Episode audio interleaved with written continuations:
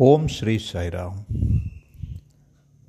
സായി വിവേകമുത്തുകൾ ഭാഗം നാൽപ്പത്തിയേഴ് ഡി. ബാബയുടെ ആരാധന പെദ്ദബൊട്ടു ശാരദാമ്മ പ്രശാന്തി സന്ദേശം സായി വിവേകമുത്തുകൾ നിങ്ങളെ സ്വാഗതം ചെയ്യുന്നു. ശേഷമ്മ രാജു. ഭഗവാന്റെ സഹോദരൻ അവതാര പ്രഖ്യാപനത്തിന് മുന്നോടിയായി നടന്ന വിചിത്ര സംഭവങ്ങൾ രേഖപ്പെടുത്തുന്നു. അദ്ദേഹം ഇപ്രകാരം സ്മരിക്കുന്നു. ഞങ്ങൾ ഹംപിയിൽ നിന്ന് തിരിച്ചെത്തിയ ഉടനെ ഒരു മാറ്റം പ്രകടമായിരുന്നു. പുസ്തകങ്ങൾ ദൂരെ എറിയുമ്പോൾ രാജു പറഞ്ഞു ആ പയ്യൻ തീർച്ചയായും ഞാൻ തന്നെ. ഞാൻ തന്നെയാണ് ആ പയ്യൻ. സ്കൂളിൽ വിവരം അറിയിച്ചു. വീട്ടിലേക്ക് ഓടിച്ചെന്നപ്പോൾ അവനെ കണ്ടിട്ട് ഞാൻ ആശ്ചര്യപ്പെട്ടു പോയി. അവന്റെ മുഖത്ത് ഒരു മിന്നുന്ന തേജസ് ഉണ്ടായിരുന്നു ഞാൻ ചോദിച്ചു നീ ഇങ്ങനെ ഒരു പയ്യനായി എത്ര നാൾ തുടരും? അവൻ മറുപടി പറഞ്ഞു മായ വരുന്നതുവരെ. അവൻ എന്താണ് ഉദ്ദേശിക്കുന്നതെന്ന് എനിക്ക് മനസ്സിലായില്ല. ശാസ്ത്രം കൊണ്ട് മാതാവിനെയാണ് ഉദ്ദേശിക്കുന്നതെന്ന് എനിക്ക് മനസ്സിലായി. ഞങ്ങൾ അവരെ ആളയച്ച് വിളിപ്പിച്ചു. മാതാപിതാക്കൾ എത്തിച്ചേരാൻ എടുത്ത മൂന്ന് ദിവസത്തേക്ക്. അവൻ ഊണോ മറ്റൊന്നുമോ കഴിച്ചില്ല. ആഹാരമേ ഇല്ല. ഒരു വാക്ക് പോലും ഉരിയാടിയതുമില്ല. ഇതിനിടെ അച്ഛനമ്മമാർ വന്നു. മാതാവ് ഭക്ഷണം വിളമ്പണമെന്നും കുറച്ച് വെള്ളം കൊണ്ടുവരണമെന്നും അവൻ ആവശ്യപ്പെട്ടു. അവൻ അവരുടെ പാദങ്ങൾ കഴുകി. ചോറും പുളിക്കുഴമ്പും അച്ചാറും ചമ്മന്തിയും ഒക്കെ കൂട്ടിക്കുഴച്ച് അതിന്മേൽ പുണ്യജലം തളിച്ചിട്ട് അമ്മയെക്കൊണ്ട് അവിടുന്ന് മൂന്ന് വായ കഴിച്ചു. എന്നിട്ട് കൂട്ടിച്ചേർത്തു. മായ ഒഴിഞ്ഞു പോയിരിക്കുന്നു.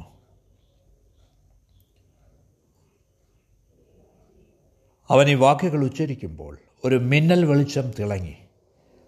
പുറകിലുള്ള ഭിത്തിയിലേക്ക് പടർന്ന് മാഞ്ഞുപോയി. അവിടുന്ന് സ്വയം ഒരു അവതാരമാണെന്ന് പ്രഖ്യാപിക്കുന്നതിന് മുമ്പുള്ള സംഭവങ്ങളുടെ വിവരണമാണിത്. ഇനി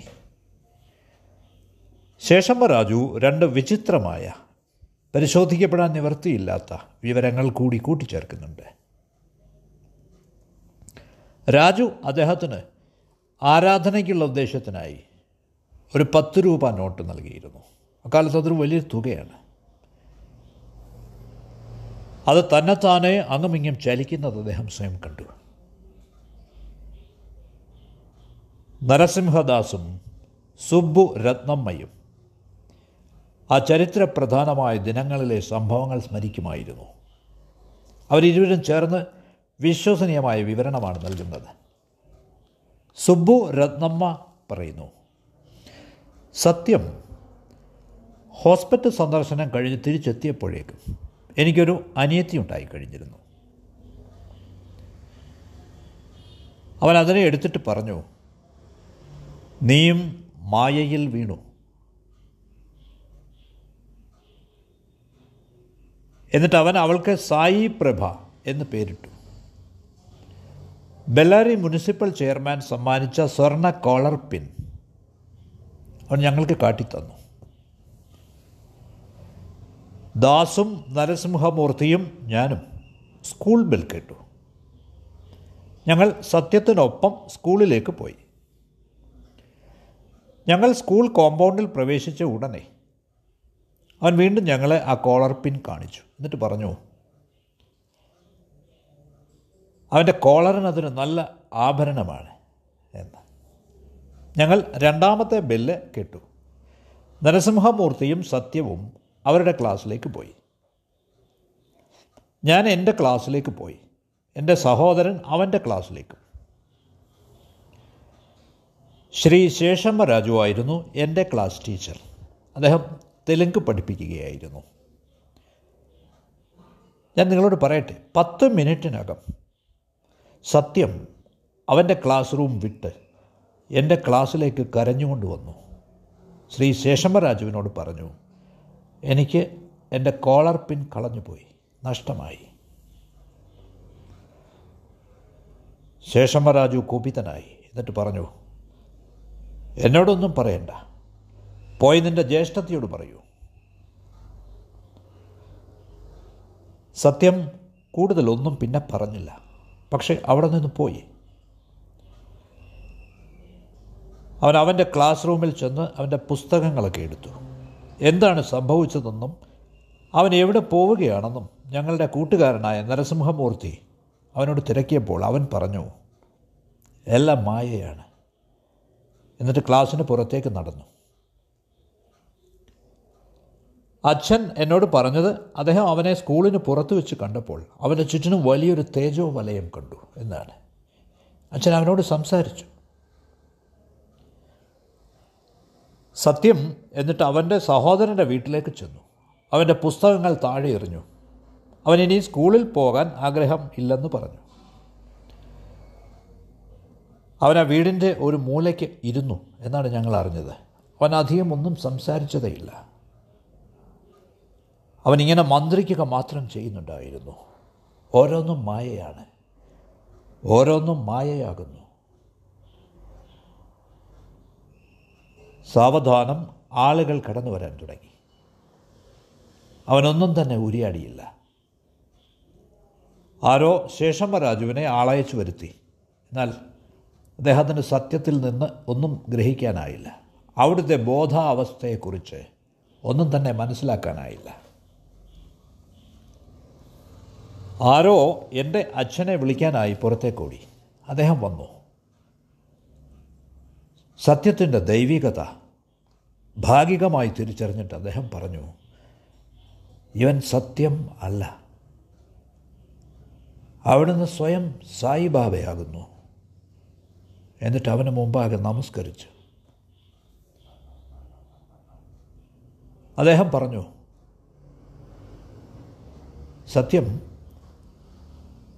അവിടുന്ന് ഉച്ചയൂണിന് വരില്ല എന്ന് അവിടുന്ന് പറഞ്ഞു. എല്ലാ കുട്ടികളും വിശന്നിരിക്കുകയാണ്. അവർ കാത്തിരിക്കുകയാണ്. സത്യം ഉടനടി എണീറ്റിട്ട് പറഞ്ഞു.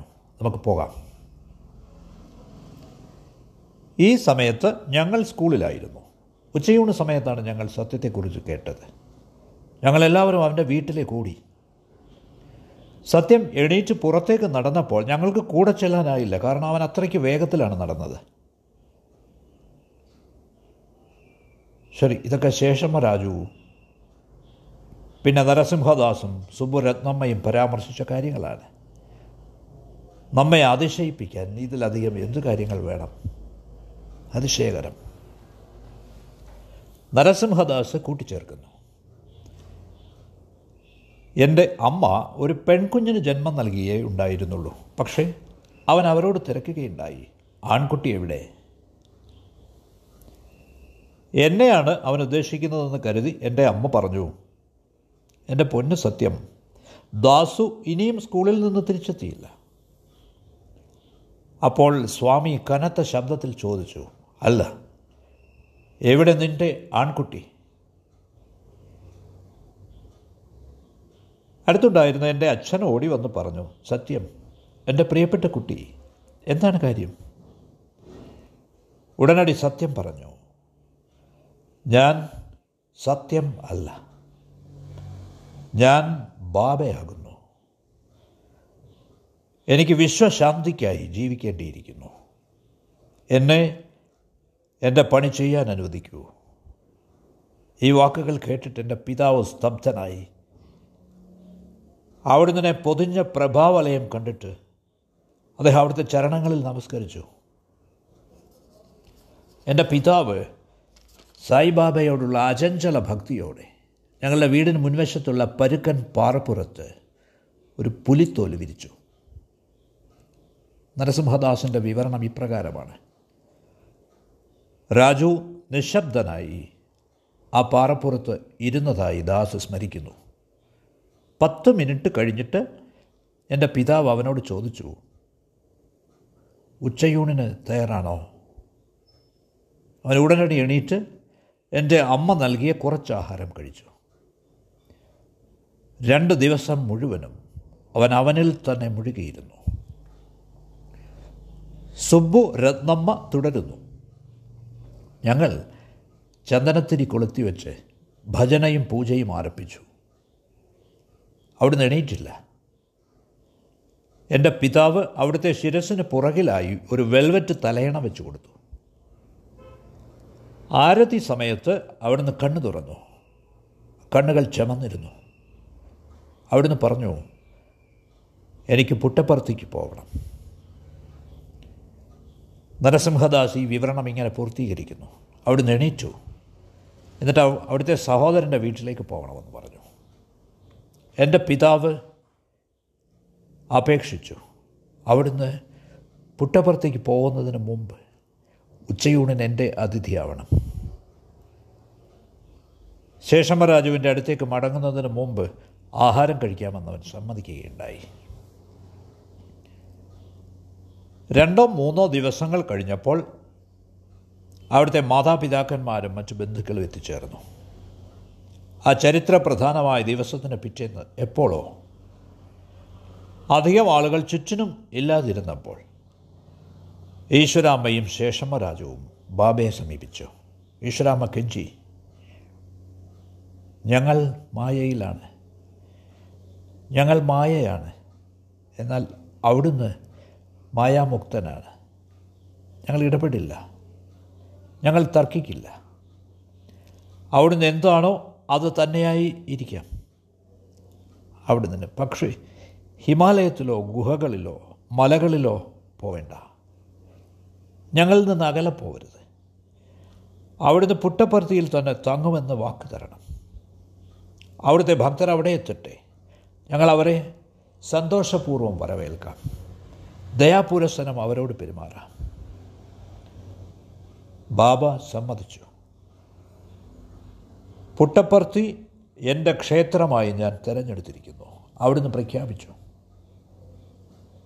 വരം നൽകപ്പെട്ടിരിക്കുന്നു. നിങ്ങൾക്കല്ല ഈ ഗ്രാമത്തിൽ ലോകത്തിന് തന്നെ.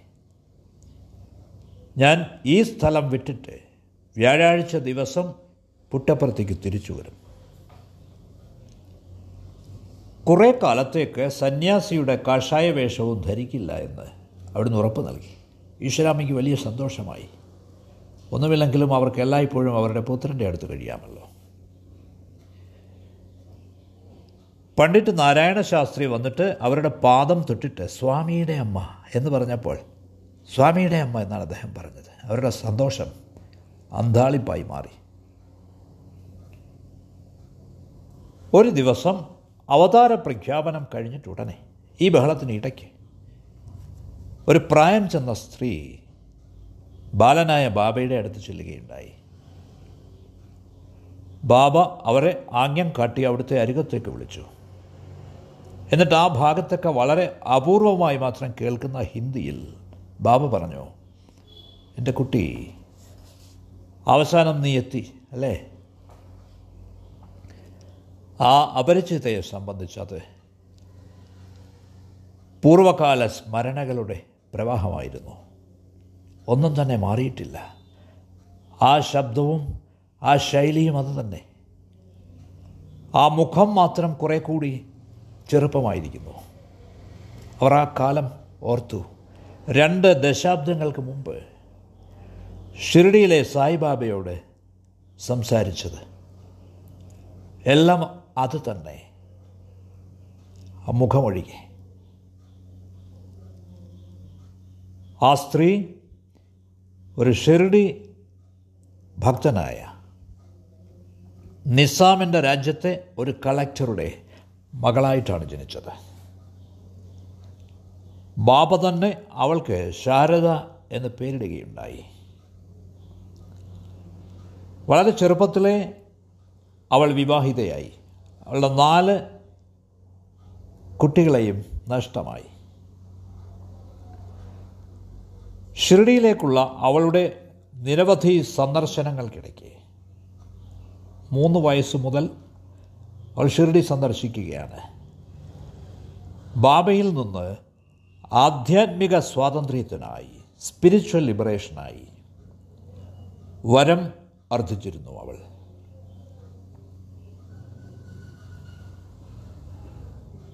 അവിടുന്ന് അവൾക്ക് ഒരു ഉപാധിയോടെ ഈ വരം നൽകുകയുണ്ടായി. സമയം വരുന്നതുവരെ ഇതാരോടും വെളിപ്പെടുത്തരുതെന്ന്. എന്നിട്ട് അവിടുത്തെ അവിടുന്ന് അവളോട് പ്രഖ്യാപിക്കുകയുണ്ടായി. ഞാൻ ആന്ധ്രയിൽ പുനർജനിക്കും. അവിടെ നീ എന്നേക്കുമായി എന്റെ ഒപ്പം കഴിയും. ആയിരത്തി തൊള്ളായിരത്തി പതിനേഴിലായിരുന്നു ഇത്. ഷിർഡിയിലെ സായിബാബ അവിടുത്തെ ശരീരം ഉപേക്ഷിക്കുന്നതിന് ഒരു വർഷം മുമ്പ്. അവർ പിന്നീട് സായി സദൻ എന്ന ഒരു അഗതി മന്ദിരം തുടങ്ങുകയുണ്ടായി. അതിനുവേണ്ടി ഫണ്ട് സ്വരൂപിക്കുന്ന ക്യാമ്പയിനുകളിൽ ഒന്നിൽ അവർ ഉറവക്കൊണ്ടയ്ക്ക് സമീപം എവിടെ വന്നു? അവർ രാജു എന്ന ഒരു പയ്യനെ പറ്റി കേട്ടു. ഷിർഡിയിലെ സായിബാബ പുനരവതരിച്ചതാണ് അവൻ എന്ന് കേട്ടു.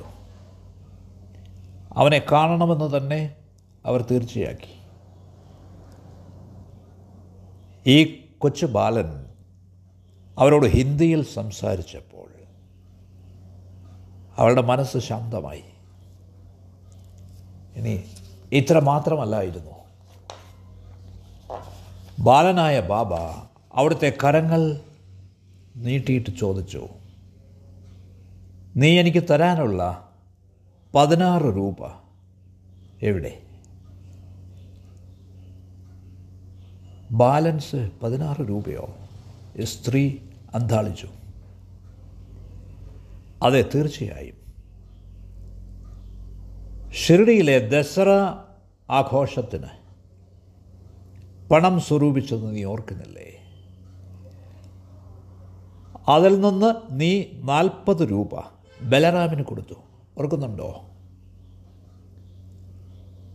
നീ ആഘോഷത്തിനായി അത്ര മാത്രമേ ചിലവാക്കിയുള്ളൂ. അപ്പോൾ എനിക്ക് കിട്ടാനുള്ള ബാലൻസ് പതിനാറ് രൂപയുണ്ട്. ഇത് ലളിതമായ കണക്കല്ലേ? എന്റെ ഈശ്വര. ആ സ്ത്രീ അതിശയിച്ചു. ഇത്ര നിസ്സാരമായ ഒരു കാര്യം. ഇത്ര കാലത്തിന് ശേഷം ഓർത്തിരിക്കാൻ ബാബയ്ക്കല്ലാതെ മറ്റാർക്ക് സാധിക്കും? എനിക്ക് നിന്റെ പണം ആവശ്യമില്ല. എന്റെ ഷിർഡി സ്വത്വം നിന്നെ ഓർമ്മിപ്പിക്കാനായി ഞാൻ പറഞ്ഞതാണിത്. ഓർമ്മിപ്പിച്ചതാണ്. ഇത് കൂടാതെ എന്നിലുള്ള നിന്റെ വിശ്വാസം ഉറപ്പിക്കുന്നതിന് വേണ്ടി. അതിപ്പോൾ നഷ്ടമായിരിക്കുന്നു. അതില്ലെങ്കിൽ നീ എന്റെ അരികിൽ എന്റെ പാദം നമസ്കരിക്കാതെ ഇങ്ങനെ ഇരിക്കുമായിരുന്നില്ല. വർഷങ്ങൾക്ക് ശേഷം വരാനിരിക്കുന്ന വർഷങ്ങളിൽ ശാരദ ശാരദ അമ്മ ഷിർഡി ഷിർഡിയമ്മ എന്നും പെദ്ദ ബൊട്ടു എന്നും അറിയപ്പെട്ടു എന്തുകൊണ്ട്? അവരുടെ നെറ്റിക്കുണ്ടായിരുന്ന ആ വലിയ പൊട്ടുകാരൻ അവർ അവരുടെ സായി സദൻ ഉപേക്ഷിച്ച് പുറ്റപർത്തിയിൽ താമസമാക്കി. ആയിരത്തി തൊള്ളായിരത്തി എൺപത്തിയാറിലെ ക്രിസ്മസ് ദിവസം അവരുടെ ദേഹം വെടിയുന്നത് വരെ. ഷിർഡി സായിബാബയുടെ ജീവചരിത്രം വിശദമായി രേഖപ്പെടുത്തിയ ബി വി നരസിംഹസ്വാമി. അദ്ദേഹം മദ്രാസിൽ സായി സമാജം സ്ഥാപിക്കുകയുണ്ടായി. ഈ ബാലനെ കണ്ടിട്ട് സായിബാബയാണോ എന്ന് അതിശയിക്കുകയുണ്ടായിട്ടുണ്ട്. അദ്ദേഹം ശേഷമരാജുവിനോട് പറഞ്ഞു ഞങ്ങൾ സായിബാബയെ പറ്റി ധാരാളം കാര്യങ്ങൾ പ്രചരിപ്പിക്കുന്നുണ്ടെങ്കിലും സായിബാബയുടെ നാമം പ്രചരിപ്പിക്കുന്നതിൽ ഈ പയ്യനെ പോലെ ഈ ബാലനെ പോലെ അത്ര ഫലപ്രദമല്ലാതെന്നും. ഇവൻ സായിബാബയുടെ പുനരവതാരമാണോ അല്ലയോ എന്ന് കാലം തെളിയിക്കും. അദ്ദേഹം തന്റെ ഷിർഡി സായി സമാജത്തിന്റെ വാരികയായ സായി സുധ മാസികയിൽ ഇതേപ്പറ്റി എഴുതിയിട്ടുണ്ട്. പിന്നീട് ഈ പ്രഖ്യാപനത്തിന് ശേഷം ബാബ കമലാപുരം സന്ദർശിക്കുമ്പോൾ ബോയപ്പട്ടി വെങ്കടസുബ്ബയ്യ കമലാപുരത്തെ അവിടുത്തെ ക്ലാസ്മേറ്റ് അവിടുത്തെ സഹപാഠി ചോദിക്കുന്നു ഇത്ര ആധ്യാത്മിക ശക്തികൾ എങ്ങനെയാണ് നിനക്ക് ലഭിച്ചത് എന്ന്. ബാബ നേരം പോക്കായി. അദ്ദേഹത്തോട് പറയുന്നു ഒരു ദിവസം ഷിർഡി ബാബ എനിക്ക് മുമ്പിൽ പ്രത്യക്ഷമായി. ഒരു സ്വർണ തളികയിൽ അഞ്ച് കൂട്ടം ആഹാരം വെച്ച് എനിക്ക് തന്നു.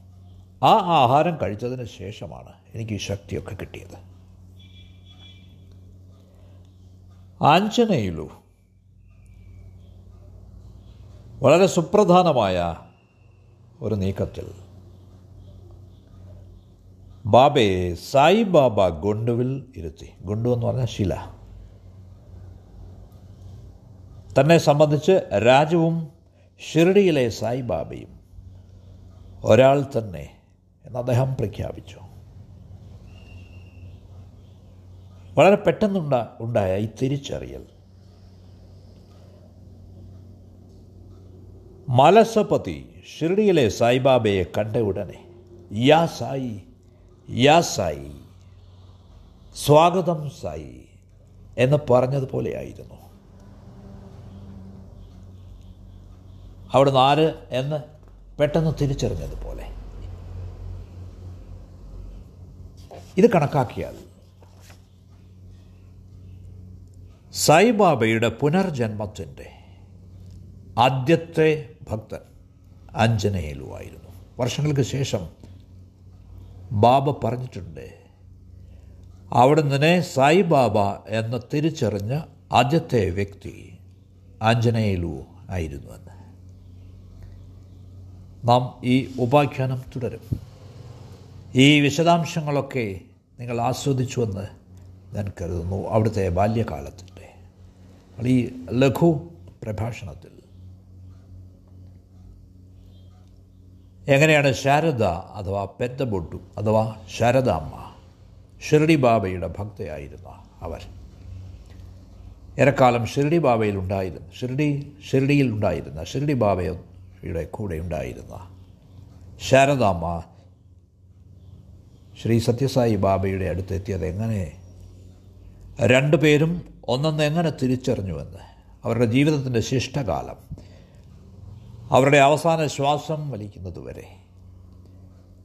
അവിടുന്നൊപ്പം ചെലവഴിച്ചത് എങ്ങനെയെന്നാണ് നിങ്ങളോട് വിശദീകരിച്ചത്. നമുക്ക് അടുത്ത ഭാഗത്തിൽ കാണാം. നിങ്ങളുടെ സമയത്തിന് നന്ദി.